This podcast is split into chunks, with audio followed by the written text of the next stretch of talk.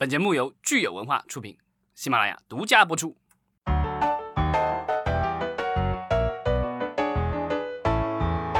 欢迎大家收听新一期的《影视观察》，我是老张。大家好，我是石溪。今天是五月二十二日，星期五，周末又要来了。啊，这周末的话，应该全国各地的话，应该是有一部分地区的话，至少有一些影院是会开放的啊。当然，可能只有一些老片，但是我觉得。啊，如果我们有西南地区的这个听众，因为好像据说是，呃，云南和贵州的影院这嗯这周这几天好像基本上就全部开放了。那如果大家这个周末有机会重回影院的话，欢迎留言谈一谈这个你的感受。对，没有影院可去的听友们呢，我们今天跟大家聊一个新的视频 APP，大家如果愿意的话也可以尝试。这个 APP 的话，其实就是春节时候我们就聊过了，因为呃春节时候如果大家看过《囧妈》的话。啊，有两个渠道，一个是在字节跳动旗下的各个 APP，比如说西瓜或者抖音什么的。另外的话，还有一个就是欢喜传媒自己的 APP，就是欢喜首映。嗯，这个 APP 其实之前我都没有下载，是因为呃，它推的这个电影啊，其实在西瓜上面都能免费看到。嗯，对，因为呃，欢喜就是我们知道他有影业，然后签约了各个大的导演，对吧？我们知道的徐峥，然后还有宁浩啊，然后另外这个另张艺谋导演其实也签给他们了，还有张一白导演，又去去，他们有之前是说有八大导演嘛，现在应该都不止了啊，所以他们有很多的签约了很多的导演，然后这些导演啊，在他们的资助下拍了不少片子，然后这些片子的话。啊，有一些是这个，就是在欢喜上是所谓的独家。是的，这次呢，之所以我会最终把这个 A P P 下载到手机上啊，并且打开想要试用一下，是因为看到了它的一个海报，是说呃，开始了一个叫深夜影院的活动。有有点类似于我们之前说的狮门影业在 YouTube 上搞的这个啊，它就是可能每一星期都会有一部呃它独家的电影上映，所以我觉得还挺有意思的，就特地呢把它的这个应用下载下来了，想看看它里面的这个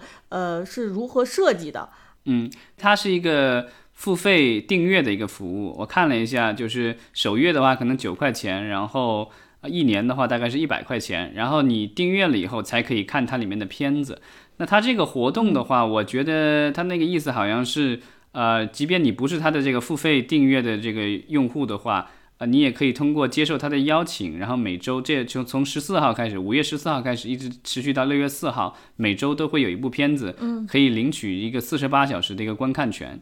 对，呃，我看到他这几部排片哈，其实让我觉得非常的呃纳闷儿，因为他的这个像五月十四号是散步的侵略者，然后呢，二十一号就是昨天上映的是暗黑宇宙，然后二十八号叫外星人大猜想，以及六月四号叫天下奇人，这几部电影呢可以说是相当之小众。我在豆瓣上呢特地搜了一下哈，就。咱们就比如说这个散步的侵略者，这是一部日本电影，而且是二零一七年的电影。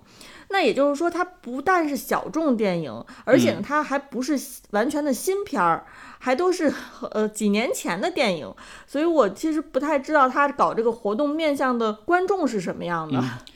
呃，因为据我的了解，欢喜的话，其实啊，这公司其实成立有好几年了，在香港也是上市公司。然后，其实早几年前，他们其实就打出了口号，说要打造中国的奈飞。当时也是和他签约的几大导演，其实也都宣布，包括甚至连张艺谋导演都说有可能会为这个欢喜平台去打造呃这个网剧啊。当时好像呃王家卫导演还是谁也说过这个要给他们打造网剧啊。包括陈可辛导演好像也表示有兴趣去做这种所谓的超级网剧。所以当时呢，欢喜其实是。仗着自己有众多的这个导演资源，然后另外呢，呃，他我知道，据我了解，当时他们也有在欧洲也有人，然后在帮他们这个收购一些影片，啊，当然是可能是相对呃小一些的独立电影，因为大的片场的很多的电影的话，我们知道他们其实，比如说在给国内的平台的话，他们一基本上优先的是给那些稍微比较大的优爱腾这样的平台，对，有些甚至会签这个独家的这个协议，但如果不是独家的话，其实基本上也都是给到大的平台，是的。那欢喜他可能就是不走寻常路的，是说他可能就直接的话，自己有人在欧洲，然后参加各种影展什么之类的，然后再买一些电影。我觉得就是这次他们要展映的这些电影，我感觉可能就是这个在欧洲的一些影展上或什么的买的。但是你如果是在影展上买的话，我们看到，比如说像《暗黑宇宙》也好啊，包括什么《外星人大猜想》，基本上就是二零一五一六年的电影。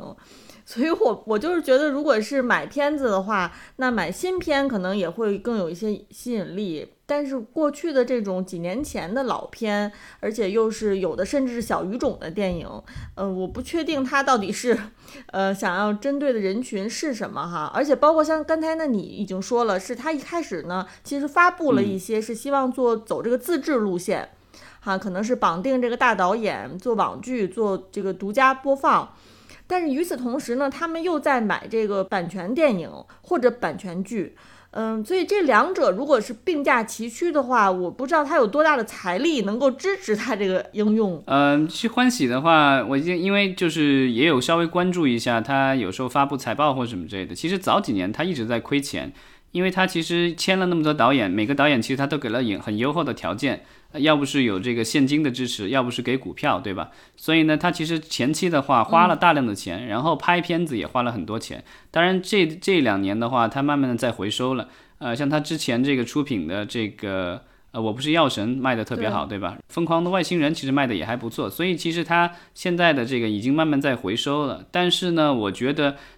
按照他这个回收速度的话，他的这个新片出产的速度，因为大导演的话，就是一个是很贵，另外一个其实就是很慢了。我们所说的那些大导演的话，不可能一年给你拍两三部电影，基本上一年能有一年或者两年有一部电影，我都觉得是已经是很高产的这个导演了。嗯，所以他现在如果是仅靠他签约的这些导演来生产片子的话，呃，我觉得这个速度的话，就是它的偏库的话很难去增加。那如果偏库增加的不够快的话，那你这个整体的容量小，然后你你很难去吸引新的用户。那样的话，你如果想吸引用户的话，可能就得去靠外购了。最近一段时间，这个我们看到苹果加的这个，就苹果的这个视频加，它其实也是有类似的新闻出来，就是说它本来坚之前是坚持原创的。然后一一个月四块九毛九很便宜，这个四块九毛九美元。但是后来我们就发现，很多用户就不是很愿意买账，因为就觉得我每个月花的那个钱，但你那个片子增加太慢了，而且尤其是现在遇到了疫情的话，很多新片都没有办法制作，然后你这个速度就更慢了，也许到明年都没有什么片子可以增加的。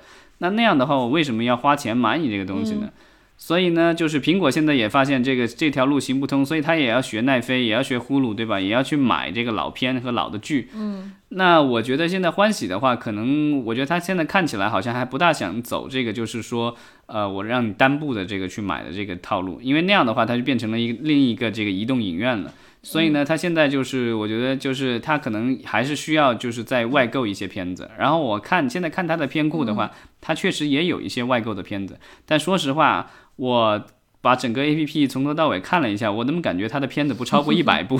它上面写应该是大概六百个小时哈。对啊，这个反正我看过去，可能我没没数清楚。这个我都我都觉得这个，那即便是六百个小时的话，你想一个电影如果按两小时算的话，其实也就三百部。其实这个片库很小了。对它的 A P P，我觉得设计的就里面的这个界面设计还是挺清新的。嗯，感觉这个现代感很强哈，就是。感觉没有那么多乱七八糟的这个广告啊，或者眼花缭乱的东西，它还是就是很嗯简单，有点那种极简风。对，猛一猛一看进去，觉得说要有一个这个全新的 APP，如果能够就是呃加入到咱们国内的这个流媒体视频平台的这大战当中，当然是一件好事，对吧？就是打破我们之前说的这个垄断嘛。但是呢，我翻了翻，就觉得哎呀，它这个内容的确是好像没有焦点的感觉，哪怕就是说。你是找一个某一个特特殊的类型，然后你专门就是做这个类型的这个片库也是可以的。比如说咱们说，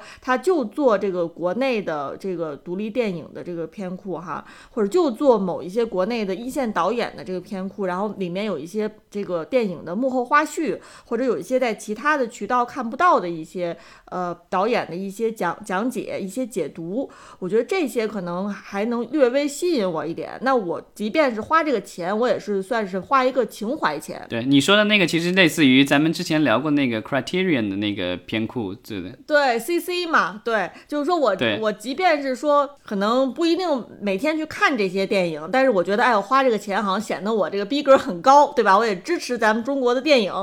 但是我看了看，觉得它里面真的是什么英剧保镖也有。那我在他这个 A P P 上看到这个这种资源呢，我就觉得，哎，有没有必要啊？真正喜欢看的，可能科学上网早就该早早就想看了，早就看了。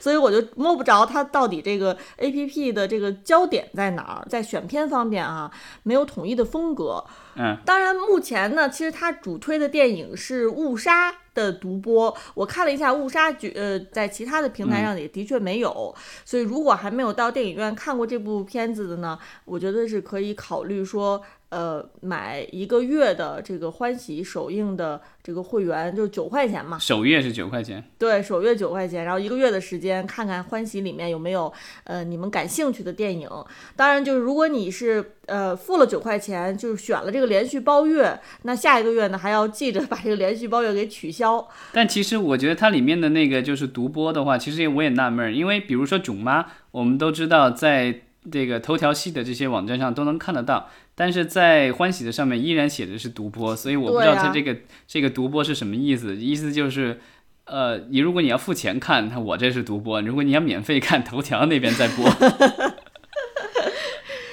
我我觉得可能我能想到的，就是欢喜有可能是在做一些尝试，就是他们也在摸索，看看有没有就是在做一个全新的视频平台的可能性。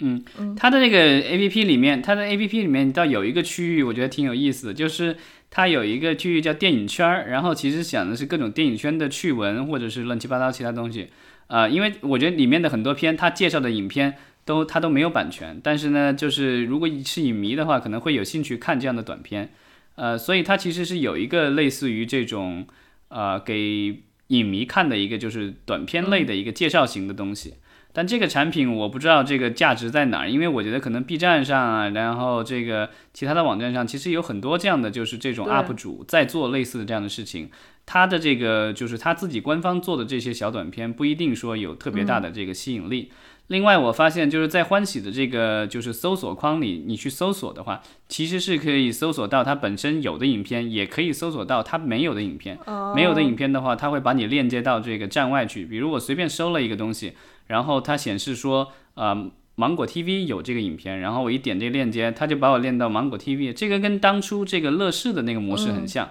就是说，在乐视里，我记得很早以前在乐视的里面也是，你搜索那个电影，它有的它可以自己播，没有的它会把你链到外外面的网站去，自己做了一个这个所谓的视频搜索引擎一样的。嗯，所以我听起来，我觉得它的功能就是有点凌乱哈，就不知道它到底这个 A P P 的特点在哪儿。包括你刚才说的这个电影圈，我理解就是它其实如果是可以找一众这个电影人。资深的电影人、大导演、大演员，他们其实可以给大家推荐一些电影。那这些电影呢，他又能拿到版权，我觉得这个是最理想的一种情况。但这个我觉得你就得天时地利人和了，因为导演说一个他就有一个。这个问题就是他有没有被其他家独家买了，你没资格买，这个是一个问题。还有就是可能过不了审，进不来，你能怎么放？这个我觉得就太难了。因为你说的这个事情，其实美国有一个网站以前经常做这个事情，就是那个烂番茄。Rotten Tomato，我不知道你看过没有？他在可能十来年前，那时候我有看啊，他有做一个这个网络节目，他其实就是大概每一集二十分钟，然后他是介绍各种电影，但每一集的话，他会请。呃，一个电影人来推荐他所谓的什么十部什么之类的，我当年就在上面看过这个昆汀啊什么之类的出镜，然后介绍自己最喜欢的十部电影啊或者什么之类的，这种其实是可以的。但是你要说集合他所有能看到的，他介绍的所有的片子都能看得到，这个可能就需要事先跟这个导演或者是电影人要做一些充分的沟通了，因为他们可能说出来的东西。有一些可能是大众的这个很受欢迎的东西，这个你随便在哪儿都能找得到的。另外有一些真的是很冷门，然后就属于你也不知道他在哪个犄角旮旯里看过，但他就是印象深刻，然后他就想推荐给你，但是几乎你就是在网上几乎就找不到。我觉得就是你电影不一定马上能找到嘛，但是如果像你说的，他就是集合一些影人，给大家分享一些这些影人的观影的体验哈，可能列一些片单，那也算是就是我看到这个 A P P 里边，我觉得是有一些新鲜的东西，可能是其他的这种大众的视频平台上没有的独家内容。那倒是，那我也是愿意为他这个 A P P 买单的。好吧，呃，我觉得就是市场上有更多的玩家，可能是对带带给呃消费者来说肯定是更好的，因为你给你有更多的产品可以选择，然后价格的话可能也会更会优优惠一些。我觉得现在优爱腾的很多的问题，其实就来源于他们现在已经占据了相对的这个市场。呃垄断地位，所以呢，他们现在其实有一点就是店大欺客，对吧？是的，是的。所以我觉得有新的玩家总是一件好事。好，那我们看看，就是将来是欢喜能够这个迎头赶上，还是这个头条系的这些网站能够这个把优爱腾中的任何一个拉下马。好，那周末大家如果体验了这个 APP，有什么感想，也可以给我们留言。嗯，好，谢谢大家，先聊到这儿，拜拜。